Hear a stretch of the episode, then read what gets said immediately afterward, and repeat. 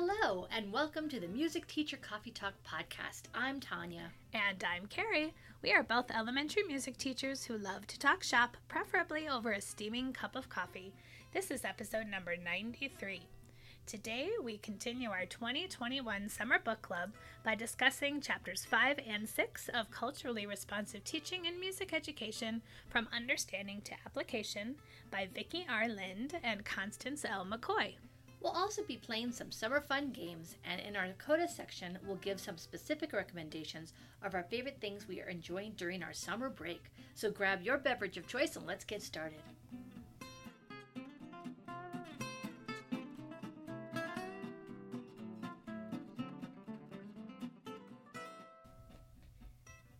And today we are playing a summer game. Woohoo! Woohoo! so, um, Carrie, I was inspired by your BuzzFeed choice of quizzes. BuzzFeed quizzes It's are Buzz- so fun. Well, you know what? I, I will be honest. I was going to do a like, um, let's listen to children sing one second of a song that we might teach in our classroom, and can you identify it? But then I thought that's a little too heady for a summer game. no, yeah, we want to not think right now. Yeah. At least not in this segment of our podcast. Exactly. We'll think later. We- oh, we'll do some thinking for sure. Okay, so this BuzzFeed feed quiz does have some visuals, and you're you know you can see them I can see them, yeah. from there, but I will read them off too. And Okay. this is choose between the kid and grown-up versions of these foods to see which drink matches your personality. Oh my. Because I'm going to be embarrassed by some of my answers. It's all about the food and drink, and Okay. especially uh, we've got our iced um, cold vanilla Yeah, vanilla lattes. vanilla lattes. They Yeah. did not have a cold brew at Starbucks. They were out. Oh, that's weird. I know I was bummed, but that's okay. Okay. All right. What's for breakfast? Whole Mm. grain Cheerios, granola, Froot Loops, or Lucky Charms? Granola. Really? If I had to choose. Is that your real choice? I don't really eat much breakfast, to be honest with you. I'm Okay. a smoothie person, but All right. keep fine. going. Best sandwich cookie, Oreos, or chocolate macaroons? Um, I'm gonna say Oreos. They are good. What's for lunch? A Lunchable oh, or charcuterie board? oh, come on, a char- charcuterie, charcuterie. Is that how you say it? Charcuterie. Yes. Sure. Yeah. I always say charcuterie, but I think it's charcuterie. You know, I recently, well, not recently, probably within the last five years, you know, I have children, and so I would try to buy them Lunchables just because they're Oh, cheap God, and they're, they're easy so to throw in a bag. They're horrible, and They my are. kids don't like them either. and they're so processed. yeah, Oh. because yeah, I'm I. you I could build your buy- own Lunchables better if you wanted. Well, right, and we don't buy like American cheese ever, so my kids think it's the weirdest tasting thing ever. Yes. So, So I think yeah, we no. all go for the charcuterie charcuterie. charcuterie board. yeah. Oh right. yeah. Best pizza? Ooh. Oh, we had pizza just the other day. Uh, pepperoni, fig and goat cheese, margherita, or classic cheese. You know, this is hard because it depends on my mood. Sometimes I want like All right. Well, even, Okay, it's fine. I'm thinking too hard. Um I would say margherita if I could like only eat one for the rest of my life. Oh. Like the fancy one with like basil on it and stuff. Oh, I love the basil. Yeah. All right. Chicken. Ooh. Chicken tenders or dino nuggets. Oh, oh chicken geez. tenders. Again, the processed. bleh. Yeah. Cheesy pasta, Parmesan black truffle, ta- Ta- oh, how do you tag- pronounce that? tagliatelle. Yes, right? that's right. Yes, you know what I mean. Yeah. Or mac and cheese. Well, mac and cheese. I mean, I like that other kind of fancy stuff. I Yeah. made something like that last night, actually. Oh, yeah. I made like a pesto cream pasta. Ooh, good for It's you. It's really good. We had burgers on the grill. well, that's good too. Uh, pick a sandwich: Mhm. avocado sprout, grilled cheese, PB and J, or ice cream sandwiches. Why did they do that? Or Oh. croissant sandwich, or club. sa- Oh, that's a lot of sandwich choices. It's a lot of sandwich Club choices. sandwich, croissant sandwich, ice cream sandwich, PB and J, grilled cheese, or avocado sprout. Why is ice cream sandwich even That doesn't seem fair. Okay. Um, I would actually say club sandwich. Really? I love club sandwiches All right. with Too much bacon and. bread. and- Well, uh, yeah, it, it is, but that's why it's good. How about some crackers? Animal Oh. crackers, digestive biscuits. What the heck are digestive okay, biscuits? it sounds bad, but it's so good. It's these like kind of not shortbread exactly, but they're like these biscuits, as in England um, Ah, biscuits that are really cookies, and they're just a tad sweet, and um, they're not shortbread, but oh, they're so good. I mean, I have to say animal crackers just because by default I haven't had the other one. Okay. Well, I would say digestive biscuits. okay. uh, how about a sweet treat? S'mores or tiramisu? Honestly, s'mores any day. That's like literally my favorite dessert Oh. in the world. We were gonna do s'mores last night, and we were too tired Oh, because we have a we have a well, little that's fire problem. pit in the back. and Yeah, I mean, it, it's work, but then that's why they're so good because, you know, You you, only it. have them when you worked for it. It's like eating crab. yeah, sure. Uh, pick an ice cream flavor: Mm. pistachio, lavender, vanilla, or chocolate. See, you could have had six choices on this one. Oh, man, you could have a gazillion Yeah. choices on that one. Okay, um, chocolate. Oh, really? I yeah, Okay. I would go for chocolate any day. Maybe something else called a Always. milkshake, a smoothie bowl, gelato, froyo, Whoa. fudge sundae, popsicle. Mm, Oh, I would say gelato out of those choices. really? hmm I'd go for the milkshake. Yeah, I was torn between the two. Finish the day off with a glass of wine, grape juice, margarita, Whoa. lemonade, mocha, hot chocolate. Who drinks mocha at the end of the day? I don't know. Well, Um, of Europeans. Oh, well, so wine. Yeah. Okay, we'll go with the wine. Yep. Okay. Oh, Well, how interesting. uh, Okay, what's my your your drink is milkshake. Yeah. You're super bougie and extra. Because that's how I describe it. You're myself. definitely not afraid to stand out from the crowd and make a bold first impression. Everyone en- envies your confidence. Aye. Super bougie and extra. Oh, wow. That's how I'm going to describe you from here on out. that is not Like, how have you think met my friend myself, Carrie? but- She is super bougie and extra. Now, I will admit, if we were to add a little booze to that milkshake, then it would That be would be and extra. Yeah. get it, get it. Yeah, Did you take this quiz yourself? I did not. I was. I wanted it to be fresh for you. Oh, okay. Well, I'm just curious what you got. I don't know, but I feel super bougie and extra. Always. okay, so I just paused the recording so Tanya could take the, the quiz. And Tanya, what'd you get? I'm also a milkshake. You're also super bougie. and extra. Super bougie. We are super bougie.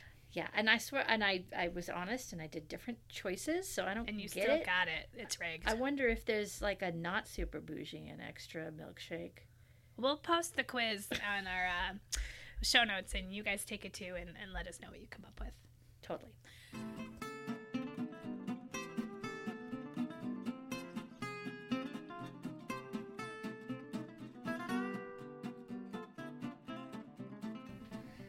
So, we are continuing our summer book club, and once again, we are reading Culturally Responsive Teaching in Music Education from Understanding to Application by Vicki R. Lind and Constance L. McCoy.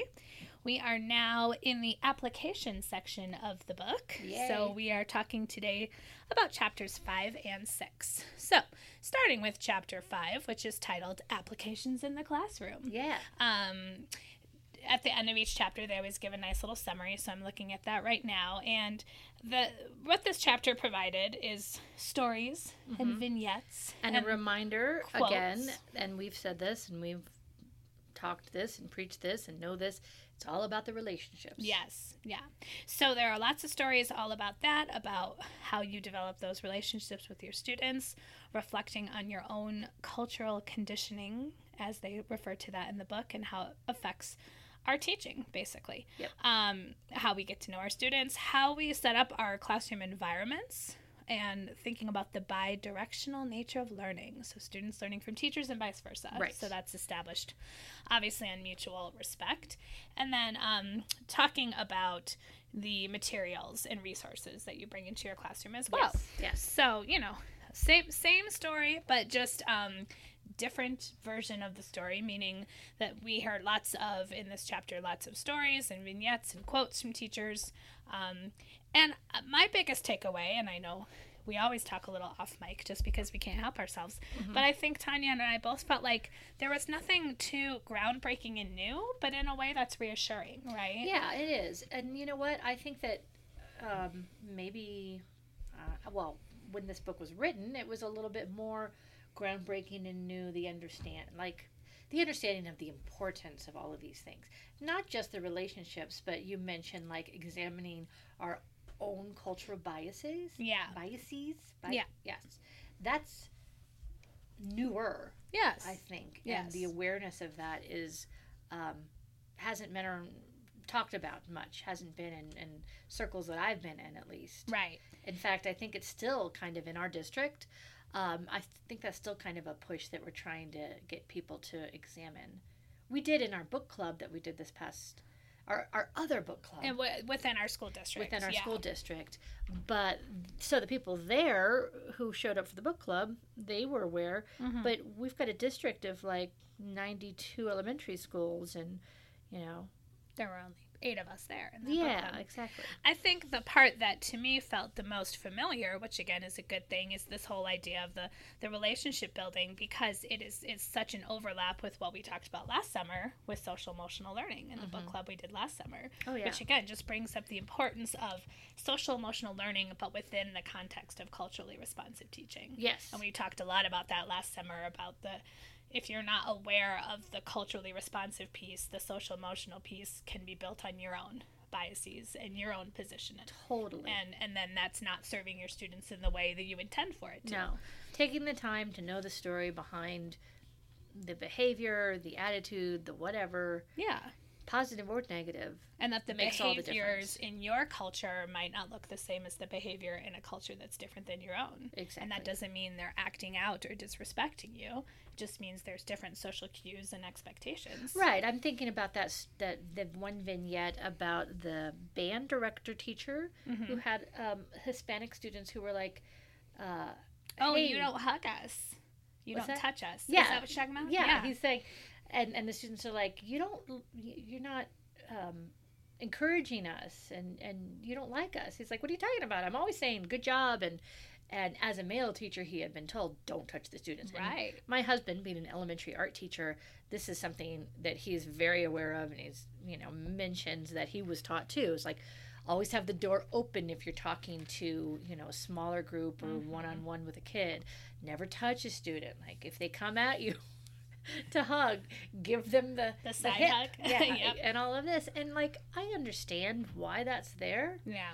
However, like who I mean, like this one teacher was talking about, he didn't know that with his Hispanic students, if he wasn't if he wasn't patting them or hugging them, then it didn't mean anything. Yeah. They took that as, as a different thing. Yeah. I'm going to be very um, in tune to that when I go back to I school in am too, but I've never noticed that, but that doesn't mean it's well, not he there. mentioned that like and he doesn't do it with his white students right.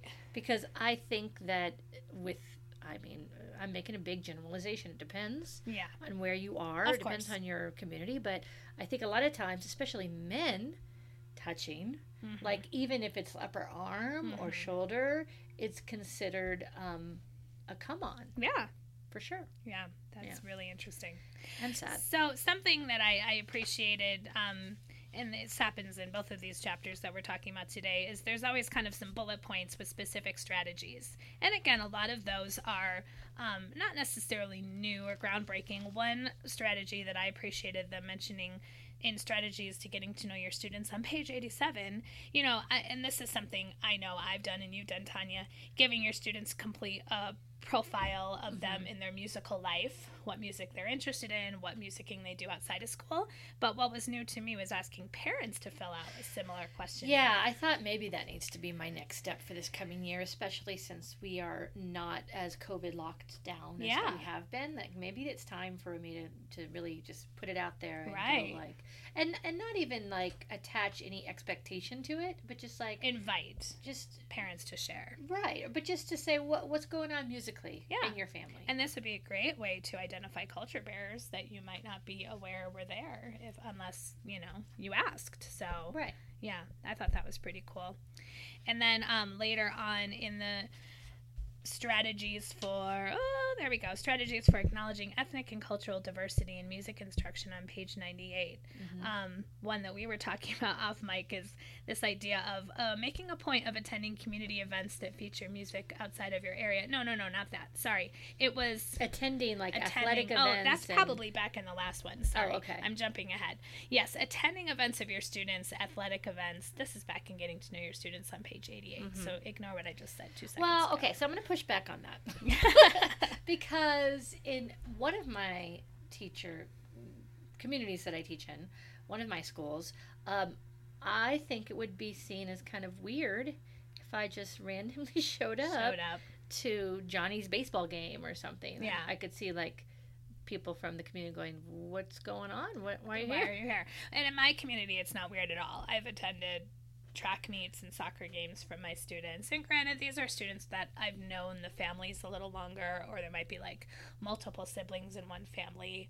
Or in our situation, like we have a soccer team that's like sponsored by the school, and then they play against another school. Uh-huh. So then it makes sense for the teachers to go to those events because it's almost like a school sponsored thing. Wow. Yeah, we Um, don't have that. I will say I haven't done a lot of this, but I've done it here and there. Right. And then the other reason that I would push back on it is like, well, if you teach 300 plus students, how how do you how do you make those choices? How do you make that work? Right. Right. And and, and I'm not trying to be throwing up defenses and throwing up, well, this won't work because of uh, we have to be pragmatic Yeah. and say, okay, but when you teach X amount of students, you know, a lot of students, how do you make those choices? Um, exactly. Well, right, and yeah, I mean, we have to balance our, our work life balance is really important. Well, and sometimes we just need our weekends to be with our own families. Yeah, some and- some of the suggestions I was like, wait a minute. Um, I mean, I'm trying to walk this line of taking care of myself mentally, physically, and all of that, yeah, and also being an awesome teacher that makes awesome relationships um, with students, and Mhm. and it's not necessarily gonna. It's it's a hard thing to balance. yeah, totally.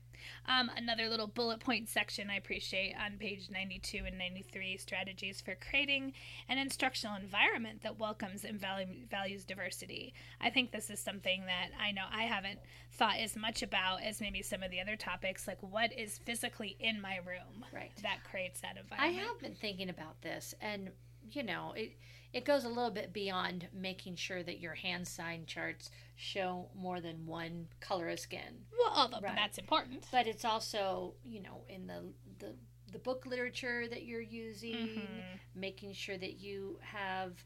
Um, your students can see themselves Yeah. right in the things that you're doing but also like i've, I've have walked around my school Mm-hmm. and and looked and and s- seen and it's very interesting Yeah. depending on what area of the school I'm in. Um, yeah, so there's work to be done there, and that's like a, a school effort too. Right. I Well, in one of the stories, it talked about just a simple matter of like when the students were coming in and getting their their folders or whatever, the teacher noticed that it, everything was bunched into a corner, which led to students pushing and shoving and getting physical. And so, if it's just a matter of being proactive and saying, "Well, I'm going to make sure my class flows in a way that allows students to comfortably move around and not feel like they're getting in each other's space, which which can then cause confrontation." Mhm. Like that's really important when you're setting up your classroom in the beginning of the yeah, year. and I do do that, especially because I before I used before I used sit spots, I used to use a classroom um, like Velcro staff Mhm. that kids would sit on, and it started by just me sitting down and making sure there was enough room for bodies. Yeah. And then once I started doing that, I did do more of like, okay, well, what if I need to go and get a tissue? And like, okay, what if I'm I want to look at the my mindfulness corners? Like, is Mhm. that accessible to all the students? What about the the kid who's way over here on the far side? And it's really eye opening to sit on the floor and do those things. And Yeah. I have not done flexible seating simply because I don't know where to put the stuff. Right. Um, I don't have. Uh, well, I mean, I guess I would have to really work hard to make it work with like where to keep the flexible seating. yeah. Well, this is a great segue into the question that I was going to select. So on page 99, there's questions for discussion, and we're kind of already doing number four. How would you describe both the physical and emotional environment of your classrooms?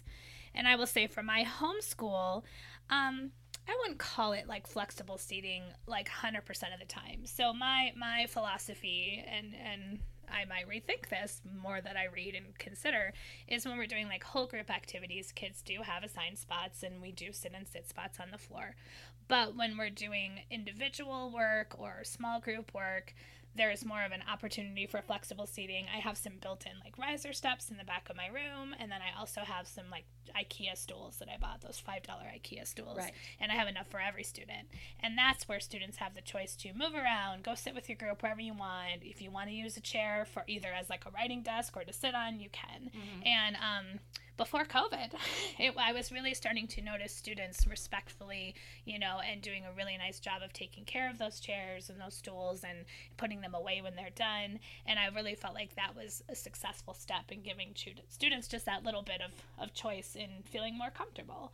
Because I know there are some students who don't feel comfortable sitting on the floor. Right. And sometimes I question that about myself, especially with my older students. Well, I've started to not get um, antsy when I see a kid who maybe takes some time while they're sitting on the floor to to like kind of slouch or Lay not exactly lay down but lay back because yeah, like I get that too. back. Yeah, Yeah. And so I well, and this is why I don't use risers as seating because from day one of my teaching career, I had to I, I would go to PDs in music rooms where we would all sit on the risers Yeah. And I hated it. Like Yeah. as a grown up, as an adult, like I just feel like I'm too close to people because I've also got people like right Mm-hmm. In uh, front in of front you. of me, in Mhm. back of me, to the sides of me. I'm uncomfortable. I can't. I I feel kind of claustrophobic about it. I can't focus. Yeah. Well, even with my sit spots, because of COVID, you know, I spread them out much bigger. And it got me thinking, I was already thinking about next year when I set up my spits, my spits, my spit sit spots. spots.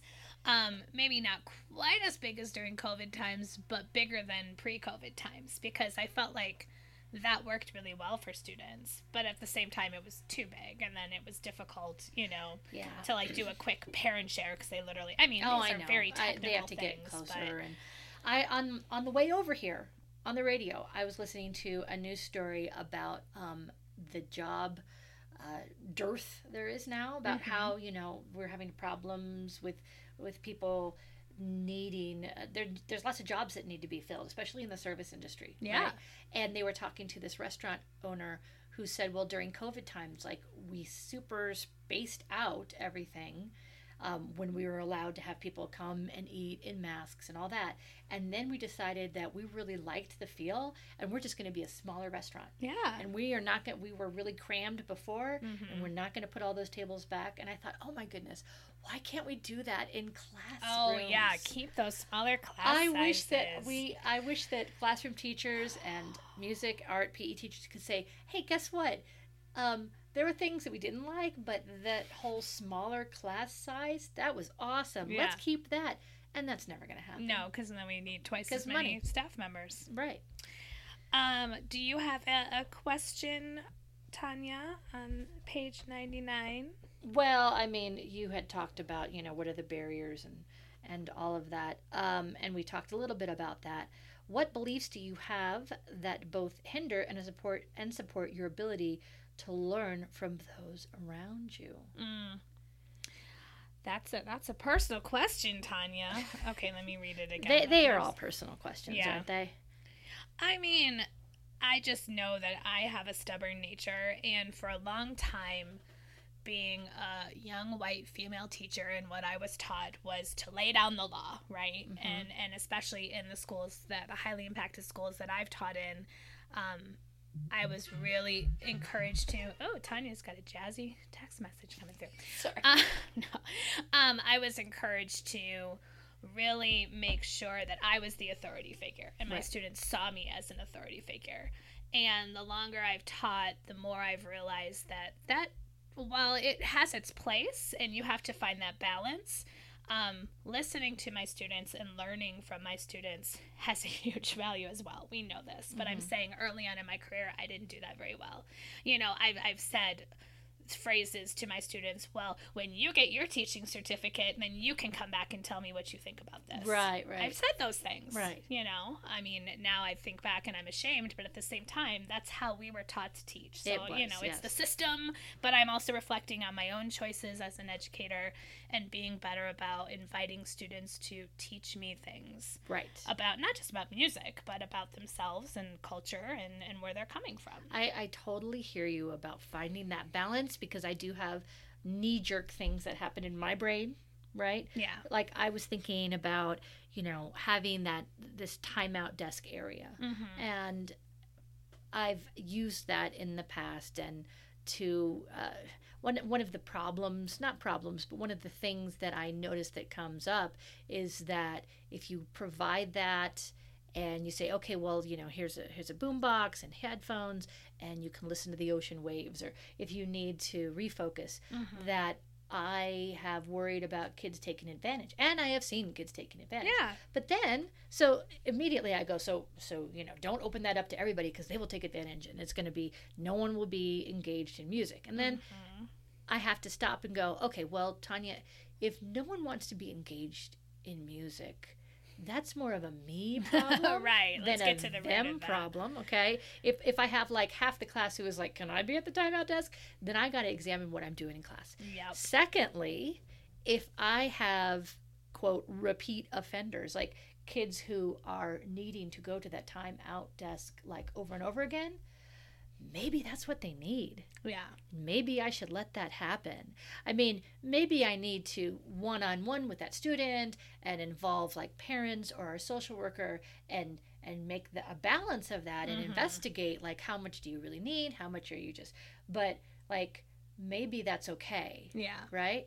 So that I have to just I have to push back against my knee jerk like everybody's taking advantage. No one's Yeah. listening. I'm like, well, Yeah. yeah. Well, yeah, it's that same idea when a lesson bombs or something, you know, how quick we are to be like, well, it's the students. They weren't listening. They Mhm. weren't doing what I was asking them to do. But as I've grown in my career, now my first response truly is, what could I have done better? Was it my lesson? Was it my transitions? Was it I wasn't giving clear enough expectations? Was I talking too much and they tuned me out? You know, it's it's back to me. Immediately it's back to me. Exactly. And so now we are on to chapter six. Where we're talking about school culture and how it import how important it is for the school community to do a school-wide effort to maximize students' academic, emotional, and social potential. And Carrie and I talked way too much off mic about lots of things with this. Um, the the frustration that I and you and I just discussed this is that some of this is out of our well m- much of this is out of our control Yeah. right um, especially now that i teach at two schools i kind of feel like i'm not there for all the decisions and then also i'm sorry to say as a music teacher oftentimes i feel like my opinion is valued less 100%. when it comes to school decisions. Yeah. Right. And this is a, I don't know if either, uh, maybe you can all tell us. I don't know if this happens in other school districts, but it's, an, it's an issue in our district that's been brought up with our teacher union and about the contract. Like we're trying to make, con- it's all, it's over and done with for, for now, but right. we've instituted uh, contract teacher contract language about art music and pe to try to like shift some attitudes Yeah, to make sure that our voice is at the table, that we to are make sure our voice is at the table Yeah, and and even like you know the subtler things like um, we're trying to not use the term specials Right. for example and we're trying to say amp for art music and pe Right. because we really want it understood that hey this is a state dis- this state mandated curriculum Mhm. what we're doing it's not like a choice so we don't want to be called electives we don't necessarily want to be called the arts because it sounds like it's extra right. right so Just our term is amp Yeah. and that works for our school district. And it's interesting because i'm still like trying to subtly you know correct. Yeah, um, and that was something that is in this chapter and i had highlighted it um, something about how oh how much is there an expectation that we educate other teachers or Yeah. that we help other teachers? Yep, and and that's something that i'm very interested in and involved in like in our school district um and and i think i mean i'm in a role where i can kind of do that because i do mentor all of the music teachers coming into the district right. all the first year music teachers if it's Yeah. their first year teaching they have to meet with me once a month Right. um, in a two hour community of practice setting. And, you know, I mean, I'm not there to promote any specific agenda that is from me. Yeah. I mean, it, it is dictated from another group within the district. But this is a place for new teachers to ask those questions that they might be embarrassed to ask elsewhere.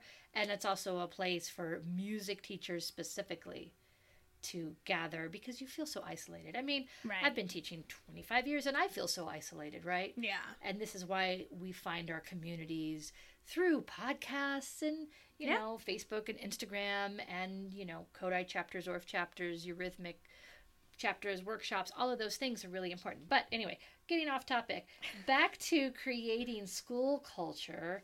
Um, I'm just going to go back to the questions. Oh, right. There's a lot of personal questions about specifics, like right. how is your school culture? But let's talk about this. Do teachers and administrators have different responsibilities in promoting positive change in school culture? I mean, I think that's a strange question. I mean, yes, because of course we have different responsibilities because we have different roles. But I mm-hmm. think is the question getting at we have equal responsibilities. Mm-hmm. I think that's the important part. Um, you know, and then what this chapter really brought up for me is just again that importance of having a, a music, art, or PE teacher, you know, in an elementary setting. Um, one, if not more, be on these committees and be a part of those the changes. And it talked about this in the chapter that you know we have a unique perspective because while we don't see our kids every day all day like a classroom teacher, we see them if you're at a school for a long time, long term, and so we mm-hmm. get to know the families in the community in a very different way. Right. So we have a unique perspective. So I think it's just that importance of making sure that you know yes, it might be extra time on a committee. And sometimes, again, we have to protect ourselves. If you are at two different schools, you can't be on committees at both right schools. and and one of the reasons i brought this up is because uh, we want to change the world right Yes. and i think that we have to again this is me being realistic and pragmatic is that when i think about teachers and administrators i do think that teachers have most of um, the influence Yes. when it comes to day to day yes. but, But I not think the school, whole school. yeah, but school administrators, they need to think big picture, Yeah. and they need to have a vision. Yeah. And this is why, like, we got a new principal this past school year, and we spent so much time revisiting our mission statement. Mm-hmm. And at first, like most, I mean, my initial reaction was like, wow, I need to be in my classroom. I have stuff to do. Why am I like arguing over verbs in this mission statement? However, that's really important and it's really important that it's a collaborative decision and it's the administrator who needs to like make that happen. And you think well who cares about the mission statement? But if it's something that you post if it's something that you talk to the community not just the students not just parents but if it's a community thing that we're aware of i think that's when administration really they have to lead that work. Yes. and it's important work even though i think I could be making my class lists, you know, my seating charts, or looking at my scope and sequence right now. This is really important stuff. Yeah, and I think that's it's just it's it's the reminder to be bold and not be afraid to speak up. And if you are in a school community where you are made to feel less than because you are the music teacher, you have to fight against it, and you can't just sit back and say, "Oh, well, no one's going to listen to me because I'm a music teacher." I mean, I have had that feeling before. I I, that understand that feeling, feeling, yes. but that's why it's all the more important to be bold and speak up and and get involved um, because I think the point hit home that it's like I can make my classroom this lovely haven and this place where my students feel safe and, and welcomed and and seen and heard. But if that's only happening for 45 minutes of their day, am I really enacting the change that I want to enact? Right. And that's a hard truth to, to think about. Yes. Um, and then I also wanted to bring up this bit that you and I talked a little bit about off mic, and now I can't find it. Um, the specific vignette about uh, Claire Oh. asking. Oh, here we go. I'm gonna It's about the tough conversations, Yes, right? it's about courageous conversation. So I'm on page 112. I started talking to my friend who's African American who was teaming with me, and I said, Help me get this. I just don't get it. Help me get it. I get some of it, and I think that's another thing you can do is to get to know your colleagues that are different from you. Spend some time listening to them. You'll learn things that you were just uh, oblivious to. Okay. yes, but yes, but yes, and. but yes and um so i well i was frustrated by reading that because i'm like well maybe if you tell me what, but I guess that's off the topic. It's like, what is this it you're talking about? But I guess the the point It's is the big it. yeah the point is like if you don't understand something somebody ask uh, someone who specializes in minority culture because they are one and that's not always a good we cannot ask We can't put the work on our black and brown educator friends to do that work for us. exactly and it depends on what the it is so Right, that's why i true. pushed back against. If it's a that. specific question, like I am performing this choral octavo, we've talked about cultural appropriation and, and dialect, right? And Right. choral octavos. And, oh so much And so, if I'm feeling uncomfortable and I don't know how to have my students sing this particular passage, I might reach out to a colleague who I know specializes in spirituals and, Mm-hmm. and dialect. And if that's a specific thing that I know they're knowledgeable in, I can do that. Right. But just generally, me reaching out to a black educator on Instagram and be like, explain culturally responsive teaching to me because No, I'm no, white no. and I don't get it. No. Like, that's not right. well i think the bottom line is if it's something you can google yeah. like there was another read a book story yeah in this same chapter there was another story about an orchestra teacher who was talking to an african american parent who said well you know i bet you don't have a lot of uh, violin students. yeah you probably don't have as many string students that you want because there's that whole thing about um, the slave the playing slave for the master. playing for the master and she Mhm. and, and the teacher was like i didn't know about that and then i went and researched it so there Yeah. you go there's something however if you can google it go do it you don't say well tell me more about all that like we're not going to put upon anyone to educate us right. and then also i think it needs to be said that if you happen to be in a conversation with someone who is of any minority um, and who gives you some information, they're one person. yeah. They are not a monolith. So you can't, and I see this all the time on Facebook, but you can't say, well, my one Asian friend says it's okay to use chopsticks Right. as, um, you know, to drum on plates. And Yeah. so I'm going to do it because my one friend said that they don't mind. Right. Right. Totally. Totally. Yeah. We just we have to be willing to accept and, and have those conversations with a wide variety of people, but more importantly, we have to be willing to do the work ourselves. Yeah, and and so this whole chapter, um, it was, it was good to see the bigger picture. I don't know. I mean, I don't know. I don't. I don't know beyond my own classroom and my own instruction and the work that I do with other teachers in the district. Um, specifically, my schools.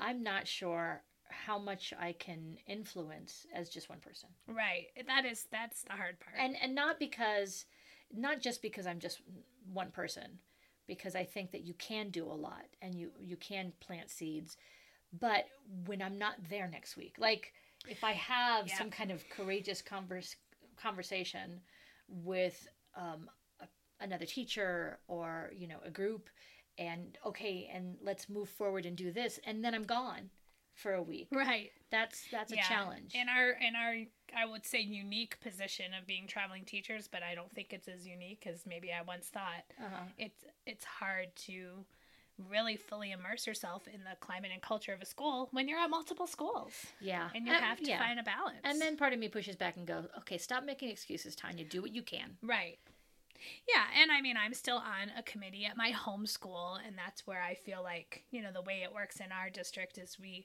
we have a home school and then we have a school that we travel to so we're not at them equally. So i'm not expected to necessarily get super involved in what's going on at the traveling school. I mm-hmm. try to make an effort to make sure i'm aware of what's going on and i get to know the kids as best as i can. Well you know of course we all do the best we can but we're still learning and growing the point is, I still feel very invested in my homeschool and making sure I'm on committees.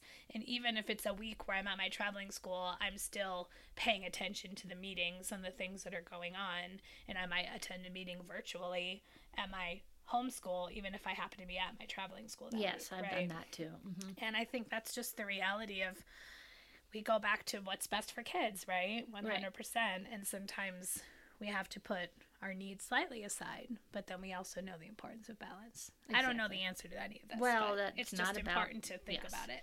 It is important to think about it.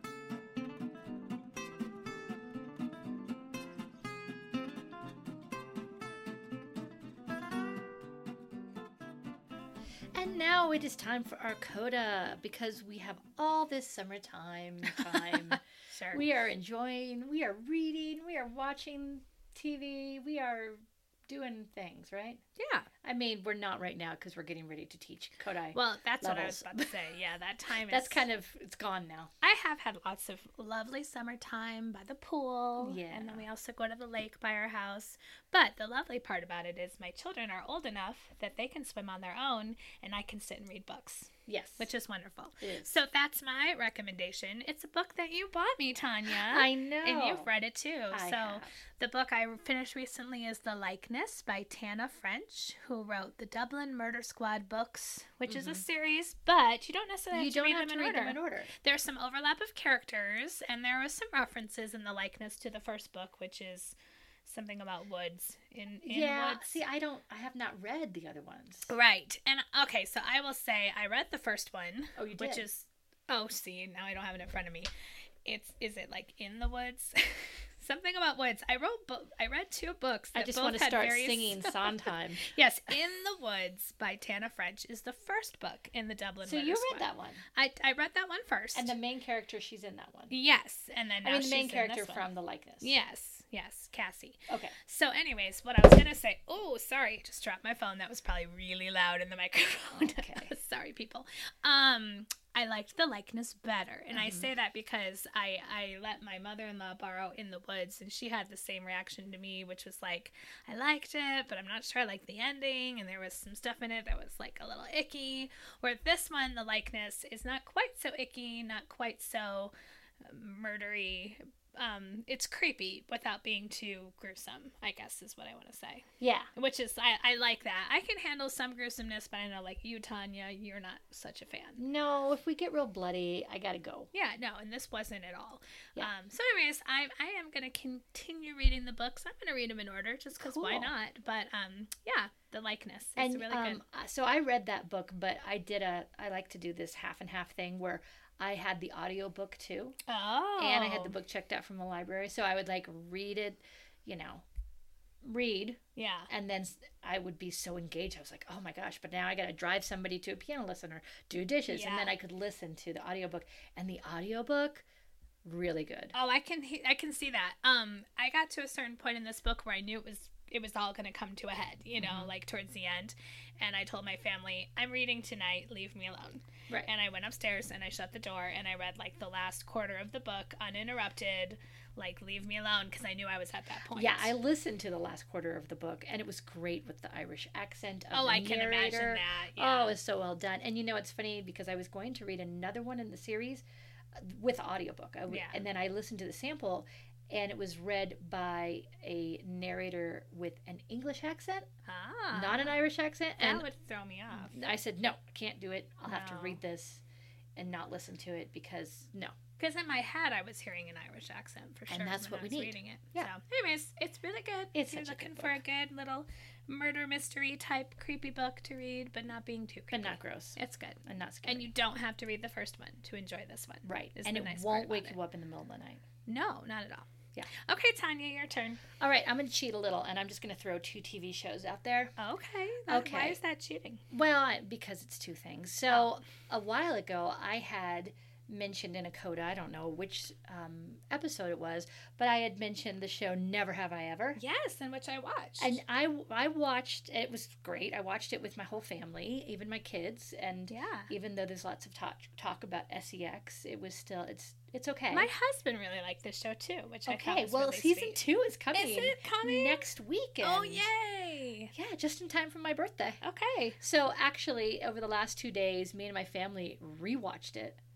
So we've seen all of the episodes from uh, um, season one twice, Yeah. and it is just such a great book. Um, sorry, TV series Yeah. narrated by John McEnroe, which is kind of Yes. Out there, but I you want to watch the first season again before I watch the second one. Yes. Because it was one of those things we binged watched it so fast. I feel like I missed. Yes, and one of the creators is Mindy Kaling, Yeah. and it centers around an Indian teenager um, in the San Fernando Valley in California, and just uh, her her day to day life Um, but her father is recently deceased. Yes. And yes. so um, it's really funny. it's, very funny. It's so clever. There's lots of language, though. I mean, like, Yeah, she, yeah, you have to she says the S word and, Sure. you know, whatever. It's a great little coming of age show. And Yes. So speaking of also um, TV that has language, um, I also want to shout out to We Are Lady Parts. Oh. This is on Peacock because you know I had to join Peacock because I had to see um, the Girls rest of Five Girls Eva. Five Eva, and once I was in, well, you know how that goes. Yeah. So, We Are Lady Parts is a sitcom type show based on an all female Muslim punk band. Wow. That's so fun. It is so fun. Yeah. They, it is so funny. Um, and it is so real. And the music is really good. oh, that's awesome. I mean, you have to hear Voldemort under my headscarf because it it's a tune that you're like you hear the title and you're like that can't be good. It is such It a good tune. so good. The music in this is just so much fun, and you know, there's there's some language. It's punk.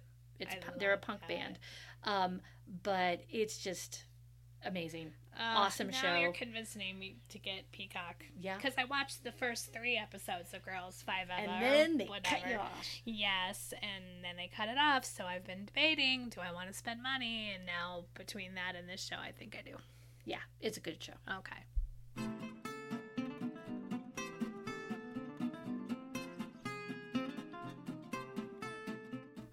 We've reached the double bar line. Thank you for listening to Music Teacher Coffee Talk. Show notes can be found at musicteachercoffeetalkpodcast.com. You can connect with us on Facebook and Instagram. Just look for Music Teacher Coffee Talk. If you enjoyed the show, please consider subscribing, rating, and leaving us a review on iTunes to help others find this podcast. In our next episode, we will be wrapping up our book club by discussing chapter 7 and 8, which is also the conclusion from Culturally Responsive Teaching in Music Education from Understanding to Application by Constance McKoy and Vicki R. Lind.